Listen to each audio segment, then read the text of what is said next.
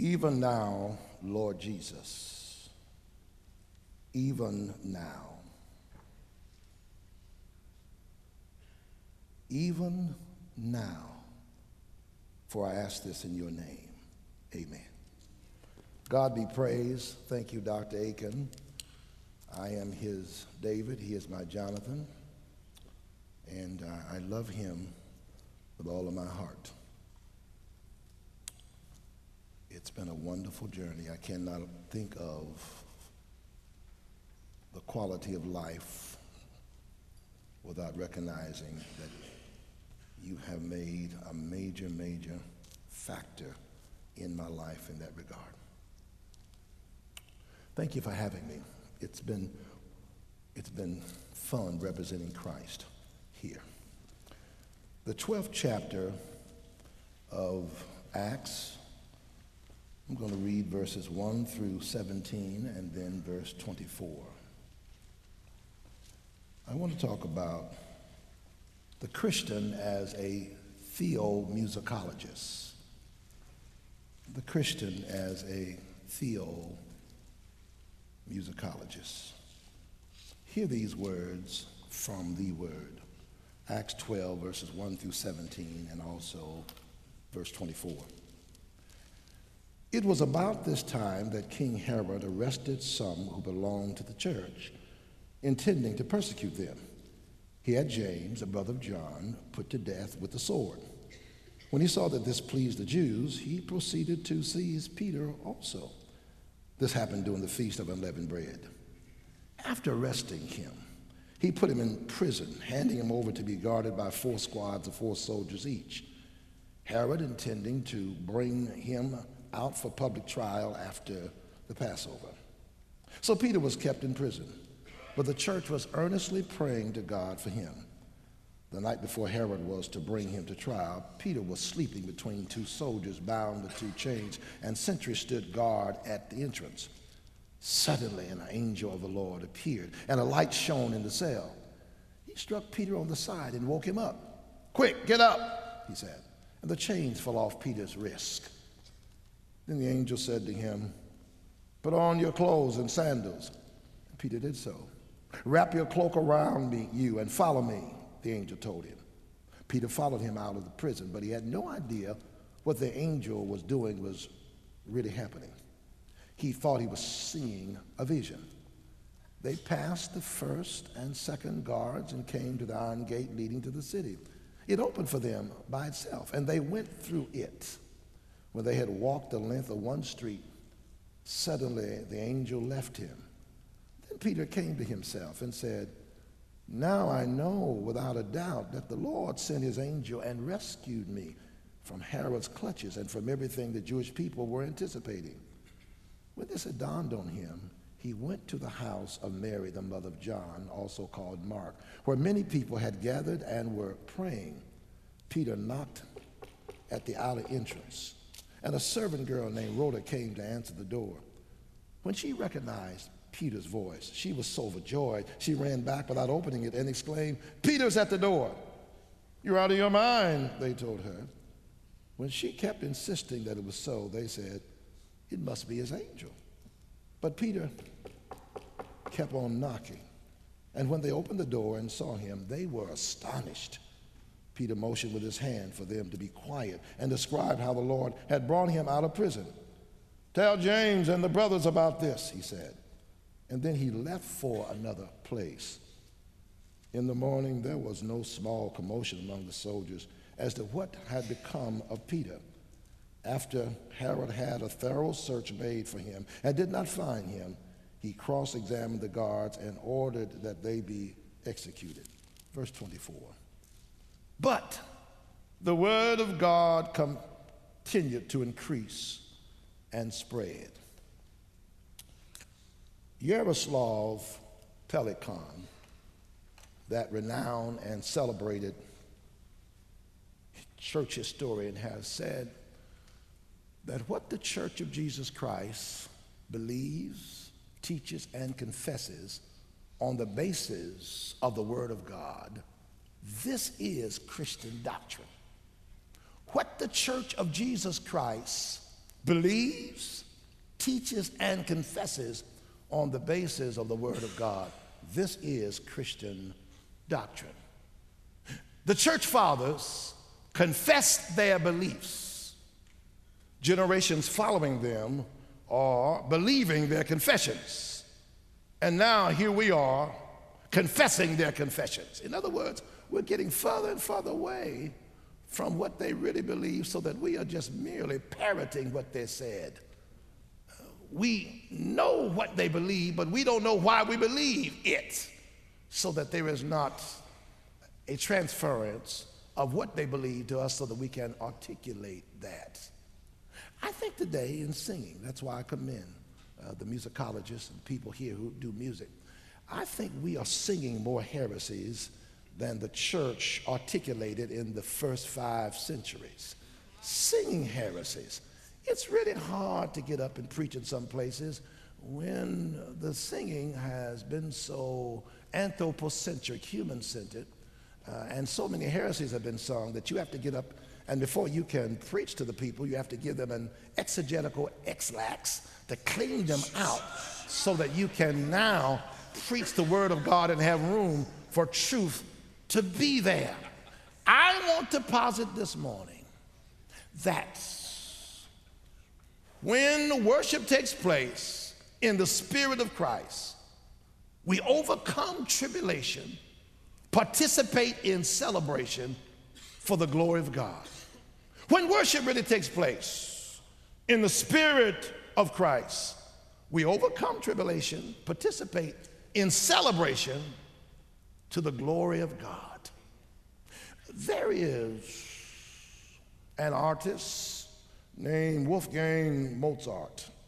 Jürgen Moltmann, a German theologian, said, I can barely stand to listen to the music of Wolfgang Mozart for more than an hour because there is no tension, there's no conflict in his music. He preferred the music of Ludwig van Beethoven because it was filled with dissonance and conflict and tension. In this chapter, there is tension, there is conflict, and there is dissonance. The musical rendition that signals in the army or in armed forces signals the end of the day is that of taps. It also signals the end of life, taps. 24 notes, four tones, three breaths, and one minute it's played in. Taps.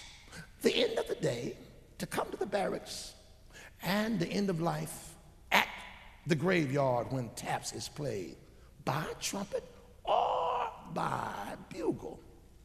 But the musical rendition that signals the beginning of the day in the armed forces is the rendition reveille. It's time to get up, it's time to get up, it's time to get up in the morning. It signals the beginning of the day. It's played with 24 notes, four tones, three breaths in one minute. Hmm. One signals morning, M O U R N I N G. The other signals morning, M O R N I N G. They are pronounced exactly alike, but the spelling is different. M O U R I N G and M O R N I N G. And the only difference between morning and morning is you. And what God wants to do is to take the you out to move you. You don't deny the morning, but He can take and remove it so that you can have morning even when you're mourning. And you can sing reveille even when you're going through a tap's existence. This was revealed to me so wonderfully uh, at the funeral of Winston Churchill, uh, January 29th, 1965, because you have the reality of chords. A chord consists of three notes uh, the beginning note, the middle note, and the end note. And when there's equidistance between uh, the end note, uh, big, the beginning note, and the end note with the middle note, you have a major chord. You have happiness, harmony, and hope.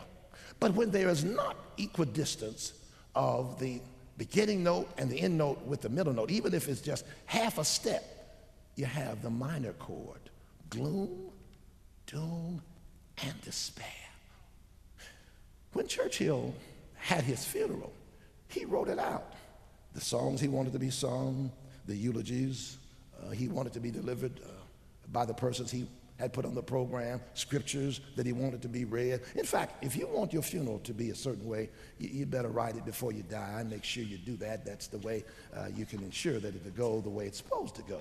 And if it doesn't, then you talk to that person in heaven, that is, if they get there. Uh, but uh, at the end of the service, up in the vaulted dome, someone played taps. The end of the day. But on the other side, that vaulted dome, someone played reveille. It's time to get up in the morning, as if to say, Death is not the end. Resurrection is coming. I will rise again. Come on up here, Grayson, and help me to preach this, would you?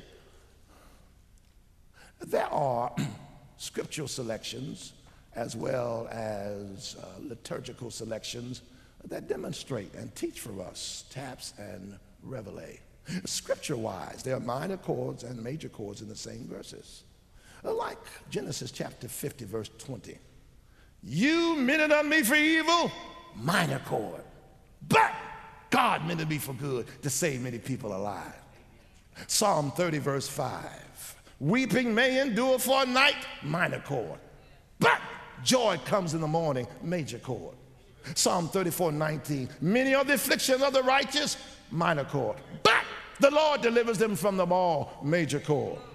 John 16, 33. In this world you will have tribulation, minor chord. But be of good cheer.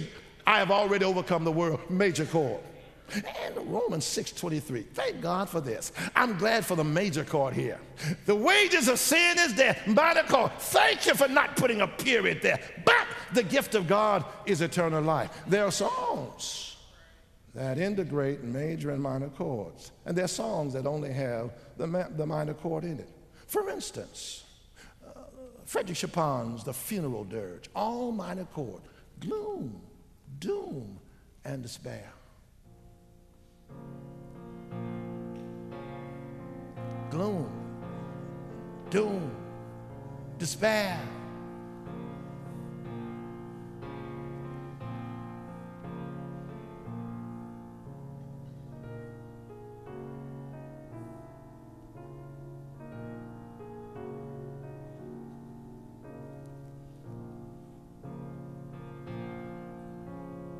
Do you know that sound in your life?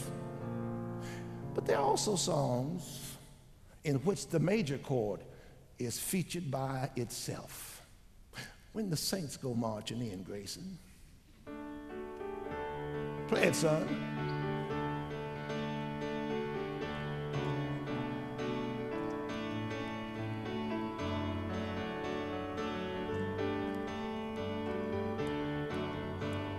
And there are songs that integrate major and minor chord within that one song Amazing Grace.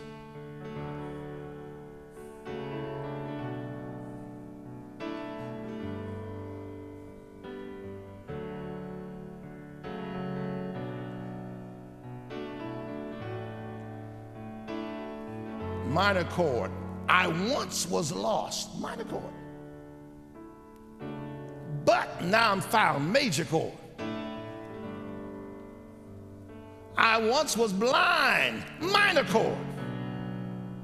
But, major chord, now I see. Let's thank God for Brother Jason. Thank you, Brother Jason. This chapter, let me hurry now. This chapter starts off on a minor chord note. The Bible says that King Herod Agrippa I had arrested some of the disciples and had killed James with a sword. That's minor. And then arrested Peter, intending to have him killed after the Passover was over. That's a minor chord for the church. Doom, gloom, and despair. The Bible says that James has been beheaded. This is James, the brother of John. Remember those two? Ask Jesus for the preferential treat seats. Can we sit on the left hand and on the right of you? Jesus says, uh, uh, Are you able to drink the cup that I'm going to drink? You're able to be baptized with the baptism I'm going to be baptized with? Yes, he is going to drink the cup. And he does in that. And he's going to be baptized. And be careful for what you ask for. It really did happen with James. He is killed. And uh, the Bible says that disciples are arrested. And Peter is put on death row. Two thirds of the inner circle. Peter, James, and John, they went to the Mount of Transfiguration when the other nine didn't go. They were in the home of Jairus, who was the ruler of the synagogue, when the other nine were not there. And they were in the innermost recesses of the Garden of Gethsemane when the other nine were not there. Two thirds of the inner circle is just about gone. And what's the church going to do? Tell you what the church is going to do. The church is going to, verse 24, major chord, increase and grow in spite of what has happened. I've got to always remember that God has not built his church on Robert Smith and on Danny Akin and on anyone else. The church's one foundation is Jesus Christ the Lord. Persecution blesses the church. Tertullian, the second century church father, was right when he says the blood of the martyrs is the seed, the seed, the seed of the church. And now Peter is put on death row and Herod, seeing that this pleased the Jews and increased his popularity ratings, he intends to have Peter executed once the Jewish feast of the Passover is over. The church does something that's extraordinary. They do not hire a lawyer, uh, they do not hire a bail's bondsman to get Peter out, they do not concoct a, a jailbreak. They pray. They pray. They know that if God can open up the Red Sea and the Jordan River and bring water out of a rock that doesn't have any plumbing system, God can deliver Peter. They pray. I've got to say to you because I got to say it to myself. As Carolyn Custis James has said to us in her book, when life and belief collide, when faith is stripped to the bone, and all our props and crutches are gone, our knowledge of God that He is good and is still on the throne is the only thing that will keep you going. When faith is stripped to the bone, you don't have anything left but faith. Uh, the bone. No marrow, no fat, no tendon, no ligaments, no muscle. All you have is faith. And all your props and crutches are gone. Your health breaks down. Your relationships break down. You lose your job. Your knowledge of God that he is good and is still on the throne is the only thing that will keep you going. You will never really know that his grace is sufficient until everything else you have you recognize is insufficient. And you never know that Jesus is enough until all you have left is Jesus. Titles can't get you everywhere, but the Lord will sustain you in the midst. They prayed that God would deliver Peter. The Bible says, that the Lord dispatched an angel who came to the jailhouse, probably after hours, after visitation hours were over. Didn't have to sign anything. And he got in there without being noticed. An angel. I struggle with this. I wondered, where was James's angel? James was an apostle just like Peter. Peter had a wife, probably James had one. Where was James's angel? Was it that all the angels had already been dispensed and doing other things and there were no angelic messengers available for James? How would James's wife, if he was married, feel sitting next to Mrs. Peter because Mrs. Peter still has her husband? Because God delivered him. Is it because God loved Peter because he would be the speaker of the house more than he loved James?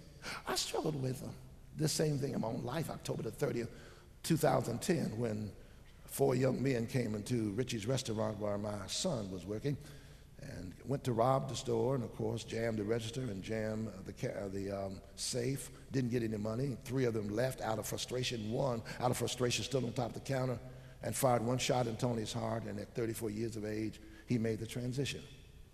20 years earlier than that i had been working at a grocery store, actually, about 30, about 30 years. Yeah, it was, 30 years later. I'd been working at a King Quick grocery store at the same time on a Saturday night. And a man came into the store and put a gun right in my face and threatened to kill me. I turned my back. He said, Go in the back room. He didn't kill me. Why is it that I was spared, but Tony wasn't? I would have given my life that Tony would have lived. It's because I was a preacher and I was going to be the Charles T. Carter Baptist of divinity. Is that why? No, I'll never know. All I know is whether we live, we are Christ. Whether we die, we are Christ. Whether we live or die, we are still Christ. Therefore, the mystery must not be something that we try to demystify. Don't try to demystify the mystery. Don't try to unscrew the inscrutability and don't try to figure out the unfigureoutability. That's not in the dictionary anyway. Just know that God works in mysterious ways his wonders to perform. And William Cowper says in his last lyric, God is his own interpreter and he will make it plain. So I praise God and wait upon the day when Tony and I will be gathered again. Here comes the angel and he says to Peter, Wake up!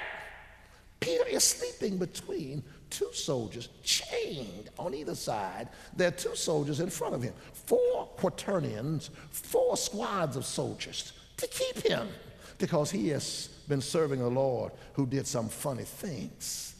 Hmm. Wake up, sleep. Peter says, Look, I'm going to sleep.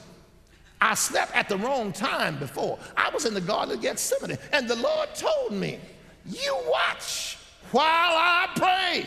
And every time he came back the third time, I'm still asleep. I slept at the wrong time. Now I'm going to sleep at the right time. In fact, the reason I'm sleeping now is this. I read Psalm 121, verses 8 and 9.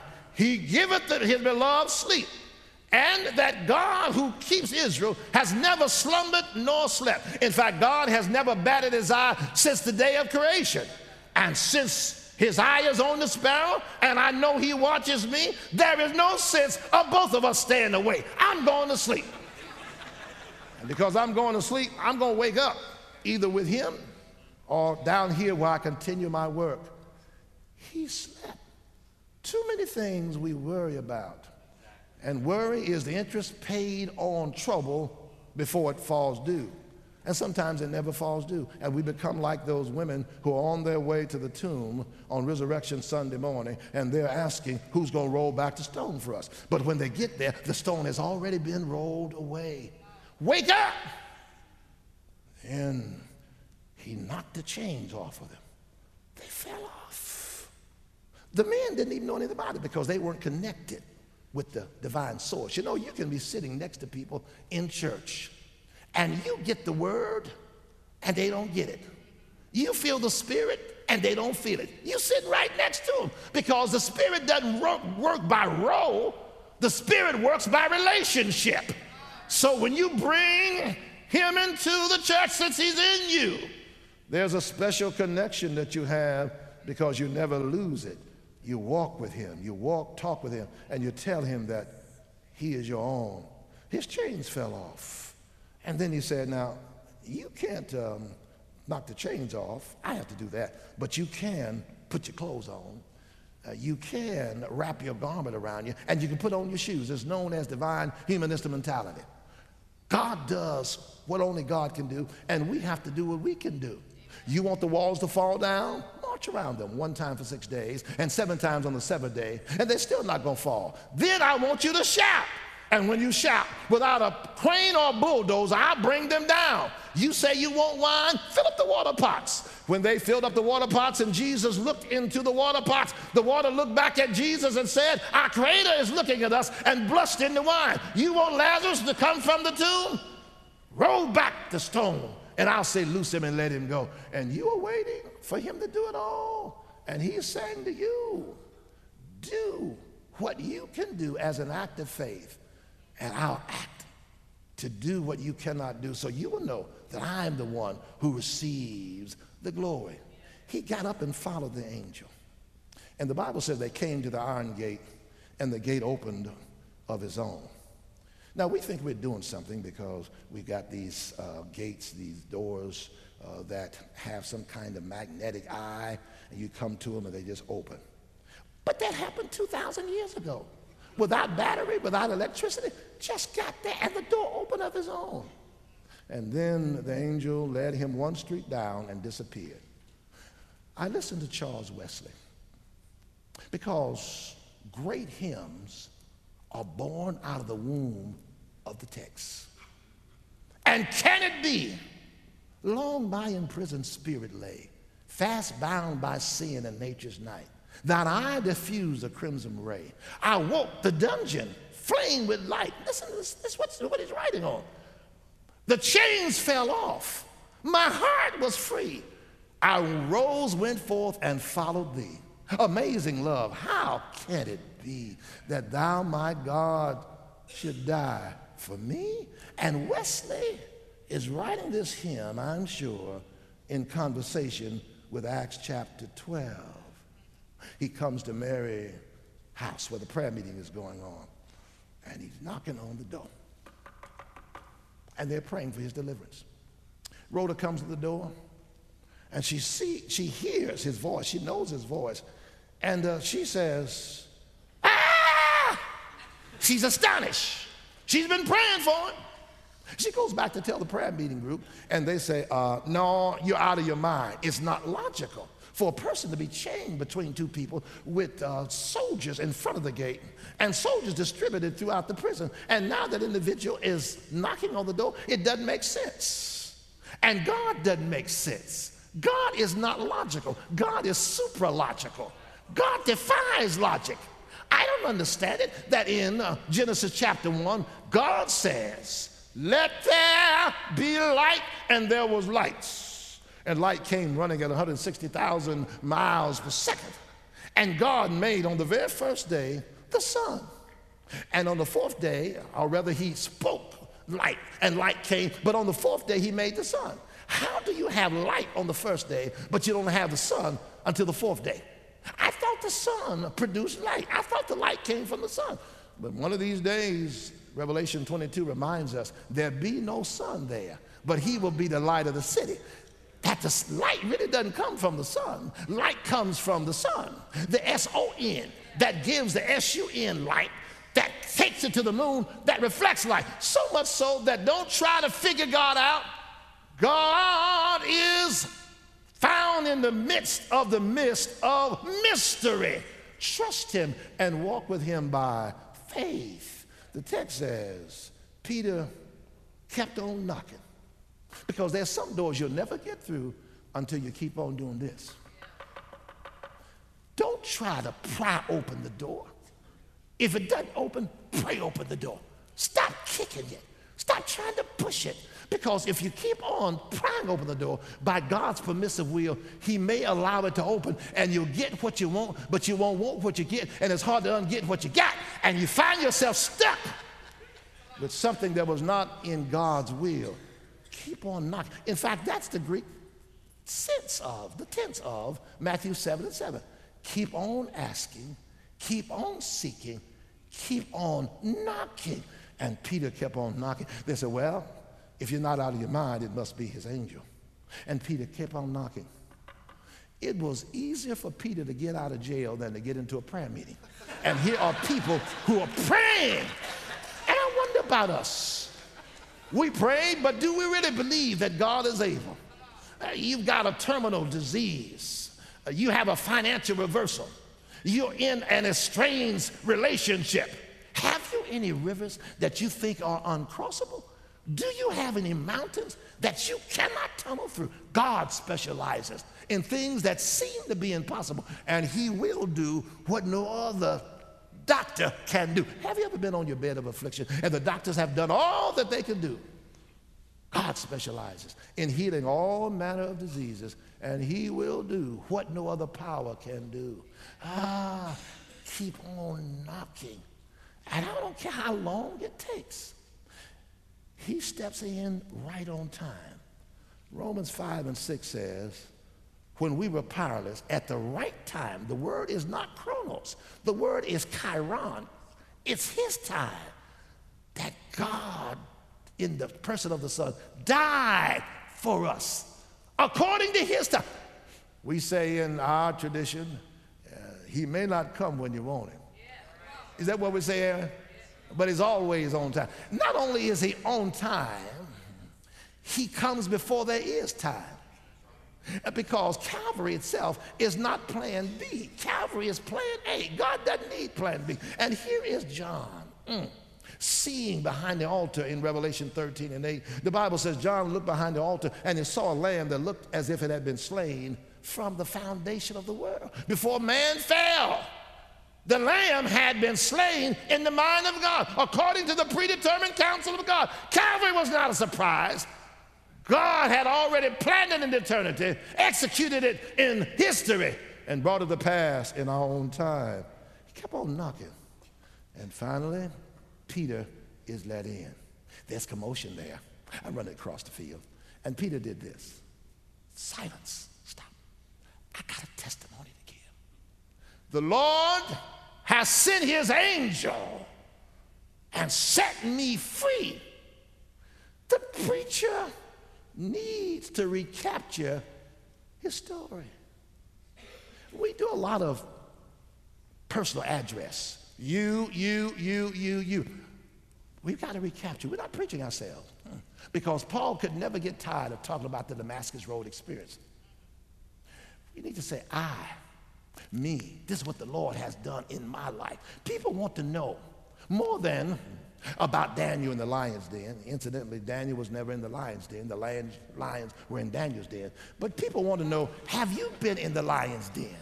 Do you know what it's like for God to send an angel to lock the lion's mouth? And you use the lion's den as a sleeping place and use the lion uh, body as a pillow. They want to know have you been through this? Has God delivered you? Because you become the wounded healer. In the words of Henri Nouwen, people will let you deal with their wounds if they know you've been wounded and they know that you have been there. It really is incarnational. And then he says, before he leaves, go and tell James and the others what the Lord has done. James? James was beheaded in verse 1 and 2.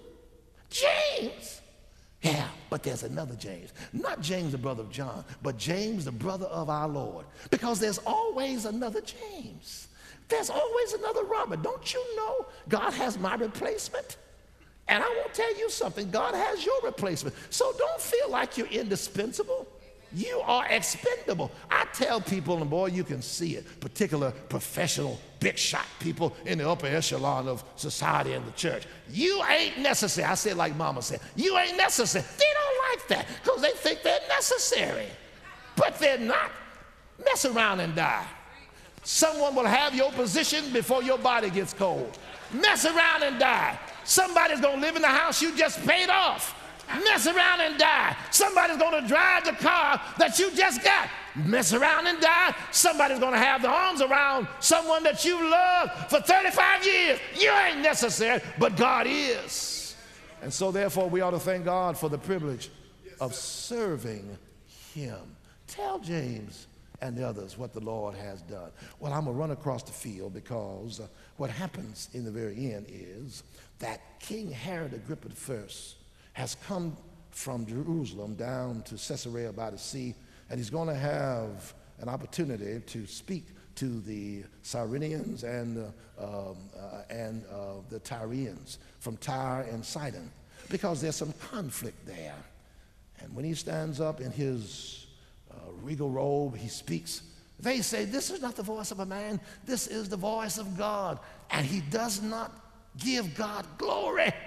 And the Bible says that the angel struck him with worms and he died. Now, there's a lot of talk about this. Did he die suddenly? What kind of disease it was? Say what you want to say about that. Read all the commentaries you want to read, but he died.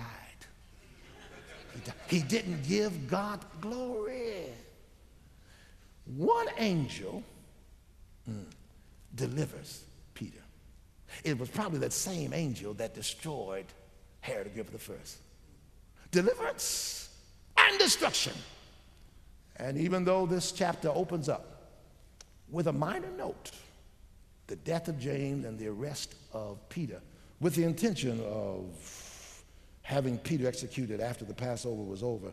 It ends up on a minor chord, a major chord. But the church, verse 24, continued to increase and grow. Thanks be to God that as theomusicologists, we know how to live between the minor and the major chord because God Himself is the maestro. I remember a year ago I celebrated, it was in January of 2019. Our oldest son, Robert Smith III, who had suffered with cancer in 2010. The cancer came back. He had been undergoing several treatments, having um, uh, various uh, cells in his body harvested for a year. Then he had to go through the scans on this particular day in January.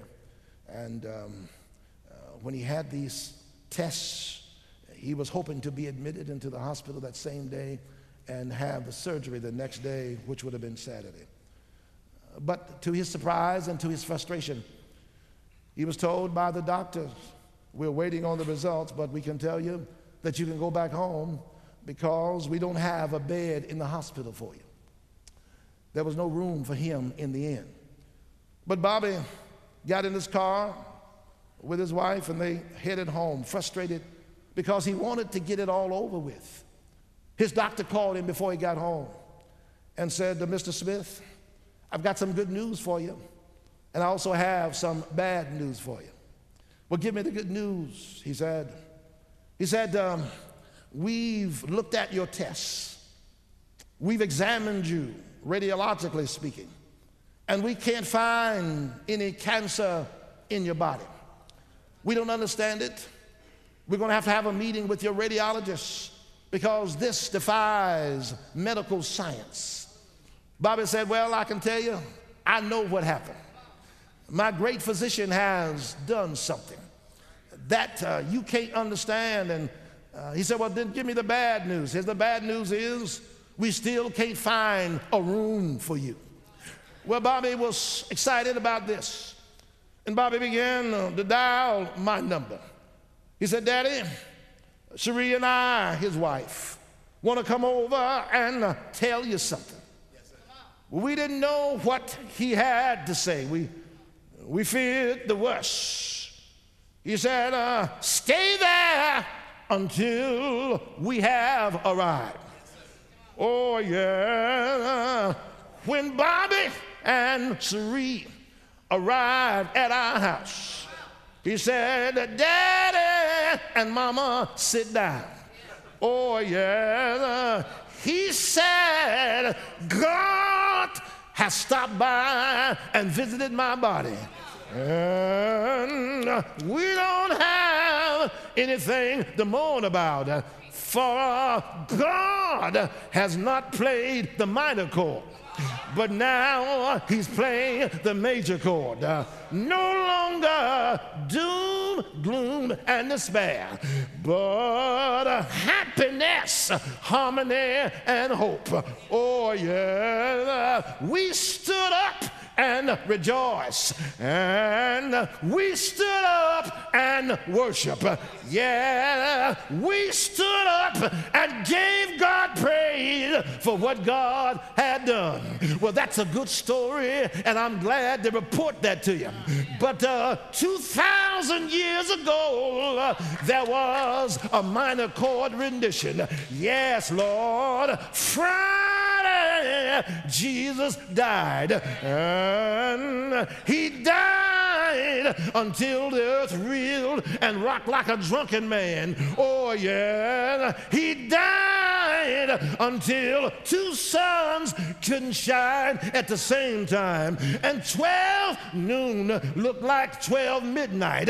He died until the shepherd was smitten and the sheep started scattering and they put him in a tomb. And it was all over for the disciples. Seven of them went fishing on the next day, and two on Resurrection Sunday had their heads down going from Jerusalem to Emmaus. Yes, Lord. But Sunday morning, Sunday morning, Sunday morning, he got up from the dead with all power in his hand. Oh, yeah. I serve a risen Savior. He's in the world today. I know that he's living, whatever men may say. I see his hands of mercy. I hear his voice of cheer. And every time I need him, he's always near. He lives. He lives. Christ Jesus lives today. He walks with me. He talks with me along life's narrow way. He lives. He lives. Salvation to impart. You ask me how. I know He lives. He lives within my heart. Keep on participating in theomusicology. Live between your minor and your major chord and know that God is able to sustain you so that you can worship even in the midst of a storm and he'll give you peace in the midst of the storm. And one of these days when it's all over, in the eschaton, Dr. Akin and I were talking about that. In the eschaton, one of these days there will be no minor chord. No gloom, no sadness, no tears, no death, no sorrow, no nights. And we shall worship our Savior all